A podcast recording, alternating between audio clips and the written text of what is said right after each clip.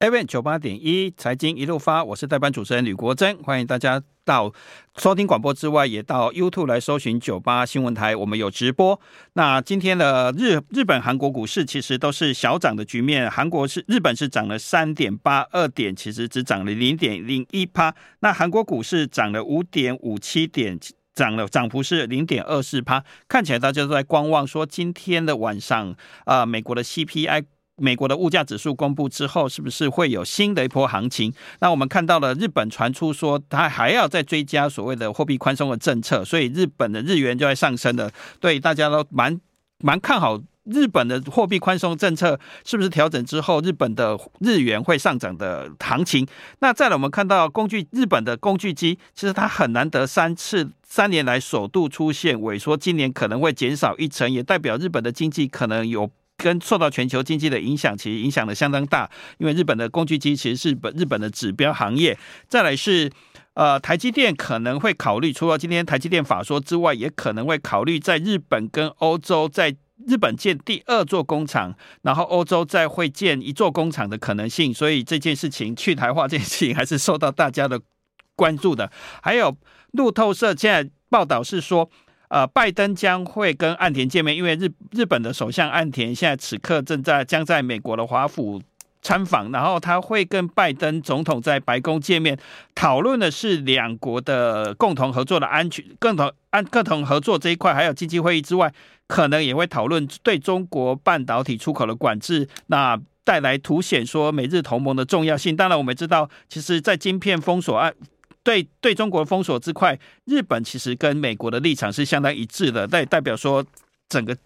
日中国经济是不会受到更大的影响？那我们现场连线的是富兰克林投顾的资深协理梁佩玲梁协理。那我们我们关心的是今天晚上 CPI 会公布，当然有各种的情境，有人说六点五左右，那可不可以先请梁协理来谈谈，说美国 CPI 公布之后会有什么样的影响？今天的数字到底会怎样？呃，吕总主笔，各位观众朋友，大家好。呃，如果我们就整个目前市场的预估啊，在今天大家屏息等待的就是美国十二月份的 CPI。如果以年增率来看的话，预估会从前一个月的七点一个 percent 下滑到六点五个 percent，会是二零二一年十月以来的一个最低点。那如果扣除掉食品跟能源的一个核心 CPI 的年增率，预估也会从六个 percent 降到五点七个 percent，大概也是二零二一年十二月月以来的一个新低哦，所以你可以看到这几天其实美国股市基本上不论是股票或债券，就是在反映对于整个 CPI 持续降温的一个预期。那如果说对于今天股市的一个反应会怎么样？这边提供了一个摩根大通的一个预估给大家做一个参考。第一个，他认为可能机几率最高的就是六十五个 percent 的一个几率是 CPI 可能就是介于六点四到六点六个 percent。因为那预估大概是六点五嘛，所以大概就是在这个正负零点一个 percent 左右。如果是这种情境出现的话，它是预估美股今天晚上可能会上涨一点五到两个 percent。如果另外一种第二种情境是，如果这个呃 CPI 低于六点四，也就是下滑的速度更快的话，这个发生的几率大概是两成。那美股的话，可能又会有一波的一个喷出行情哦，涨幅可能会达到三到三点五个 percent 左右。但另外一方面，如果一种比较呃，悲观的一个情境发生的几率大概是十五个 percent，也就是如果通膨 CPI 的通呃通膨年增率高于六点六个 percent，美股有可能会出现二点五到三个 percent 的一个跌幅。哇！所以这你可以看到这个单日的一个股市对于 CPI 这个数据的反应，其实就会非常的一个猛烈啦。对，嗯。所以美国的 CPI 其实是牵动的全球股市，因为今天看起来日韩股市以及台湾股市都是一个小涨小跌的局面，对对对，然后再来欧洲股市也是呈现一个小涨小跌的局面。所以如果 CPI 如果今天的因为美国的物价如果能够持续降温的话，看起来应该是个好消息嘛，吼。啊，对，当然其实我们还是要强调，因为我们看到美国股市过去这几天其实呃。像美股今年以来，像是史坦普百指数其实涨了有三点四个 percent，那像是科技股也涨了四点五，甚至费城半导体涨了快九个 percent，其实都主要反映包括了，就是因为去年年底的一个假期比较清淡，那这当中有一些空头回补啦，甚至散户买盘，以及有一些看到投资人是做一些。短期的选择权的一个买权去押宝，就是押宝今天晚上的 CPI 数据。所以像是这几天美股在上涨的过程当中，像是科技股的反弹就比较剧烈。另外一个就是在过去其实市场曾经呃很热的时候，比较偏向于所谓的迷因股，就是投机型股票也出现比较大的一个涨势。那基本上我们觉得这比较是比较偏向于。短线的一个状态啦，这不并不是一个呃长期健康的一个发展，所以我们其实并不鼓励投资人去做这种极短线一两天的一个极短线押宝式的一个交易。但是还是要强调，就是如果就趋势性来看的话，美国的通膨高点已经过去，这个是不争的事实。如果就这一波的高点，CPI 的年增率大概是发生在去年的六月，最高点是九点一个 percent，那核心的部分是在去年的九月六点六个 percent，那这部分你可以看。然后它的趋势是持续往下走，而且最近比较让人振奋的，就是联准会比较担心的这种薪资通膨的部分，也是出现降温哦。那我们觉得这都是有助于让联准会未来的升息步调可能会从原本的三码，现在已经降到两码，后续有可能进一步就是每次升息一码这样子的一个状态。这部分对于不论是经济或者是股市，尤其是在资产评价面的部分，就会有一些比较大的一个缓解的效果。所以今天看起来，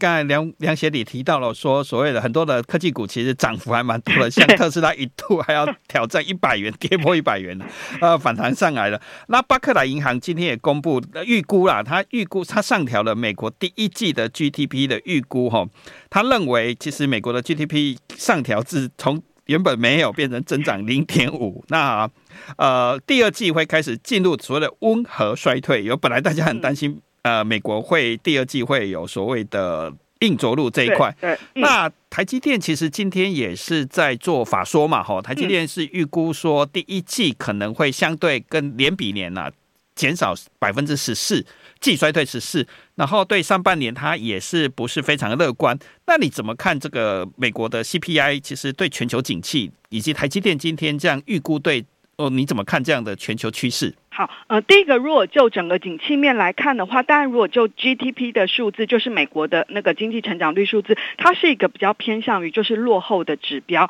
因为你可以看到，如果就领先指标，就是像 ISM 的，不论是制造业或采购经理人指数，其实在美国甚至在欧洲的部分都已经陷入到萎缩，甚至在中国的部分，那 GDP 美国的部分，其实 GDP 都还是处于一个正成长的一个状态哦，所以我们觉得，如果用呃比较领先指标来看的话，基本上。我们还是认为上半年的景气还是目前是在一个比较收缩的一个状态。那可以看到，就就台积电或者是很多的科技股，其实都有提到终端需求都是在放缓的一个状态。这部分我觉得这个趋势是一致的。那至于说美国经济未来是有机会软着陆，或者是硬着陆，甚至是呃，基本上我们的一个情境是。我们富兰克林看法是觉得它有可能是陷入到一个温和的衰退，大概就是负零点五个 percent。那如果是就 GDP 是负零点五个 percent 的话呢，其实它就比较偏向于是一个相对温和的一个衰退。那这部分另外一个当然有一种情境，就是刚嗯吕大哥有提到的，就是有部分如果它出现一个正零点五的一个成长率的话，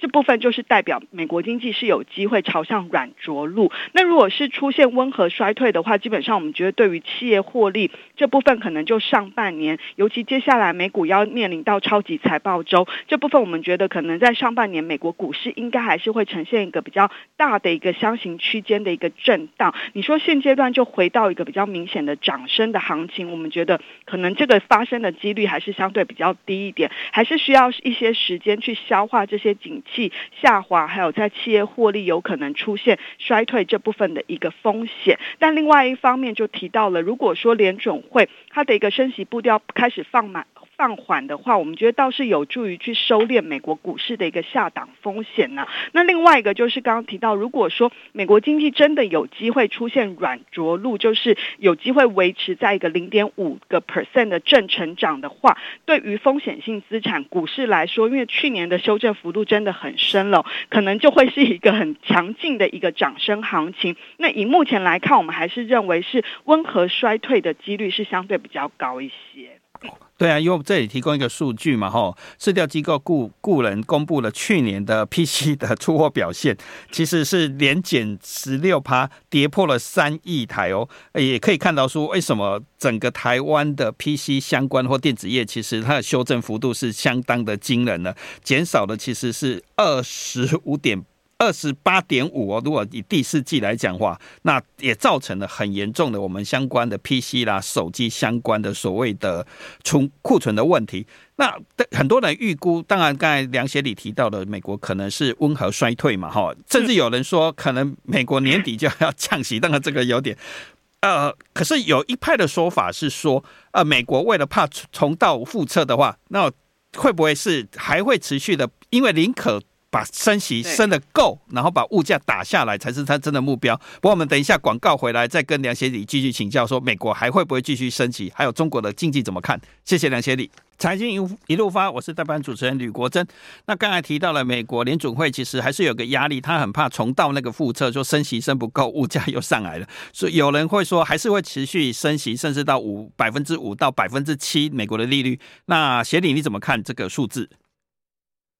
那最近联准会官员基本上还是释出这样子的一个论调啦，因为其实刚刚提到了，虽然通膨是从高点放缓，但是如果像是 CPI 年增率还是六点五，那甚至核心还是有五点七个 percent，其实距离联准会的目标两个 percent 都还有蛮大的一个空间，所以这部分基本上我们还是认为联准会未来应该还是会持续升息，只是它的升息步调会放缓。以目前我们的预估，还是跟就是呃去年九月份联准会它的一个利率点阵图。预估的中位数差不多，就是这一波的升息终点应该是落在五到五点二五个 percent 左右，那中位数大概就是在五点一个 percent。那更重要的是，它除了升息到这边之外，虽然速度放缓，但是未来它可能会维持利率在这么高档一段时间，来观察对于通膨还有经济的一个影响。那因为其实我们提到了这一次不同于欧洲的通膨是来自于能源价格的一个推升，美国的通膨很大因素是来自于就业业市场还是很热络，那尤其是目前大概平均一个人找工作还有将近一点七个工作机会，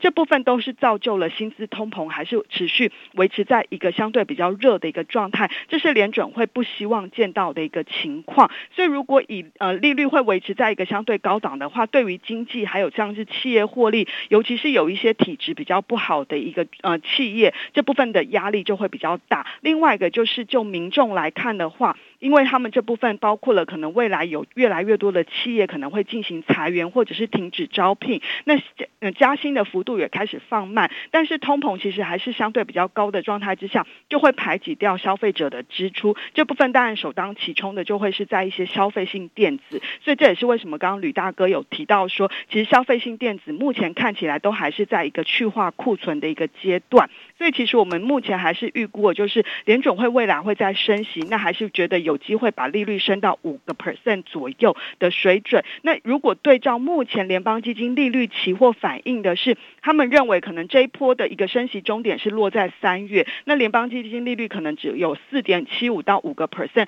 而且十一月份开始降息。基本上我们也是认为，以目前市场这样子的一个揣测，是有一点过度的乐观。所以这部分还是要留意，就是在今年的元月行情，其实美国股市算出是开出了一个不错的好彩头之后，那当然接下来就是除了企业财报之后，可能二月份，因为二月初就是二月一号联准会也会召开例率会议，那目前预估是会升息一码，就还是要看联准会这一次升息一码之后，对于到底接下来的一个政策动向，还有整个景气跟通膨的展望，是不是可以试出更明确的一个指引？这部分我觉得还是会持续牵动金融市场的一个波动比较大一些。我们现场连线的是富兰林富兰克林投顾的资深协理梁佩玲梁协理。那其实我们看到有一个数字，呃，最近几天那个铜价其实已经涨破了九千美元，是三个月来飙了两成。那也。再来，铁矿砂其实从六月以来触底到现在已经飙了百分之五十。当然有一个说法，其实是中国的经济已经重新启动，尤其它这样突然的结束清零，那让整个中国，包括台湾的，其实钢铁、水泥都有蛮不错的反应。那你怎么看中国经济是不是已经有逐步在复苏的状况？呃，第一个当然，我觉得就中国经济来看的话，我想不论是经济或者是股市层面，大概今年就是一个金融市场很大的一个亮点。因为像是我们从去年年底开始做呃二零二三年的展望，你可以看到国家国际的一个各大的投行其实都把焦点放在中国。那最近像摩根斯丹利或高盛也都持续去上调在中国的一个经济成长率的部分。那如果以目前来看，我觉得中国经济当然第一个，如果就防疫限制的松绑，就疫情的高。高峰应该有机会，就是落在整个一二月的一个部分哦。那如果是这样子的话，其实对于接下来的消费动能是有机会，就是出现一个比较大的一个报复性呃报复性的一个消费，就有点复制像过去两年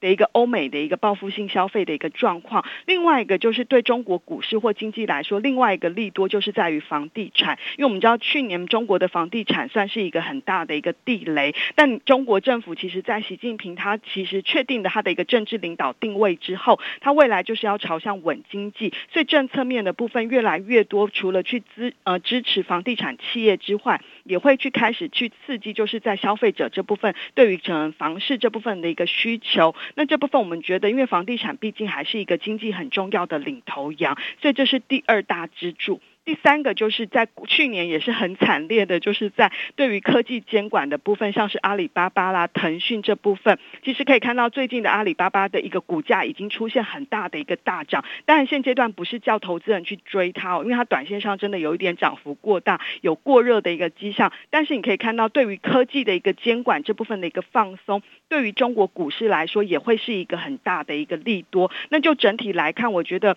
今年的一个大环境就是全球景气。美欧是在一个经济可能是一个温和衰退的状态，但是它不管怎么样，它还是在一个比较偏于。下坡的一个状态，但是中国的一个经济是从谷底慢慢的一个复苏，我们觉得对于邻近的亚洲地区也是相对比较有帮助。那更重要的就是在去年非常强势的美元，现在看起来趋势已经转弱，这部分也有机会吸引整个资金往亚洲市场来做靠拢。所以对中国市场来看，我们主要倒是建议投资人今年呢，你还是可以留意，就是除了要持续关注联准会的升息啦、通膨的动向，美国股市的一个。走势之外，你可能还可以留意另外一个亮点，就是以中国为主这部分的一个亚洲的一个复苏题材。这部分我们觉得是二零二三年投资人可以多加留意。那这部分不论像是可能红包行情的部分，你可以用比较分批的一个进场，或者是用定期定额的方式来做一个介入。现在我觉得时间点都还算是一个蛮适合的一个机会。这里来回应刚才梁协理提到的，呃，中国股市去年当然经济很惨了，打击科技股，所以腾讯控股最新的市值是四千六百三十五亿美金，那一度被我们的台积电超越，变成台积电是亚洲第一啊。当然沙沙地阿美其实是亚洲第一，那它已经重回世界的前八位，那苹果当然还是世界第一了，二点一。一二兆美金，第二名是沙沙特阿美，再来是微软，台积电是排到的第十二名。显见，其实中国已经开始在对于它的监管，或者是对经济已经开始所谓的有点释出比较好的消息，或已经慢慢的在放松了。所以，如果我们来看，呃，刚刚提中分析的 CPI 的结果啦，或台积电认为下半年有机会，所以你你如果建议我们此刻要怎么看？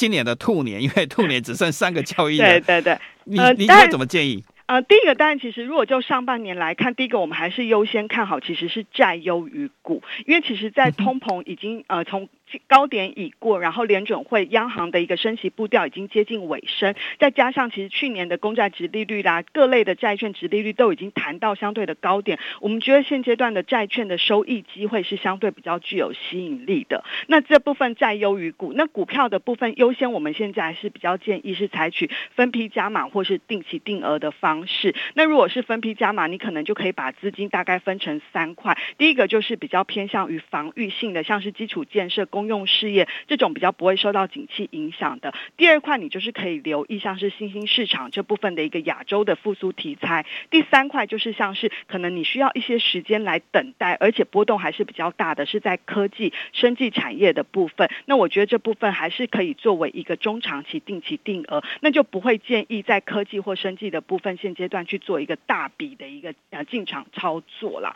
对，这是我们现阶段在债券市场还有股票市场的一个优先比较看好的一个策略。那如果讲到亚洲区域的话，你怎么看中国的？如 果我们讲，如果是中国 ETF 相关的，你怎么看？呃但如果就中国来看的话，可能还是会优先以就是第一个内地市场可能是相对比较优先。那这时候你相对可能还是会以大型股可能表现会相对比较好，因为毕竟很多的房地产啦、消费像是白酒这部分都是挂牌在大型股的部分。那中小型企业，我觉得要等到可能像是中国的政策，因为去年很宽松，未来的中国政策或许不会那么宽松，它会比较采取针对性的一个刺激。所以这部分可能我们觉得在中国市场目前是大优。优于小，然后可能可以内地市场跟呃香港的国企股都同时布局。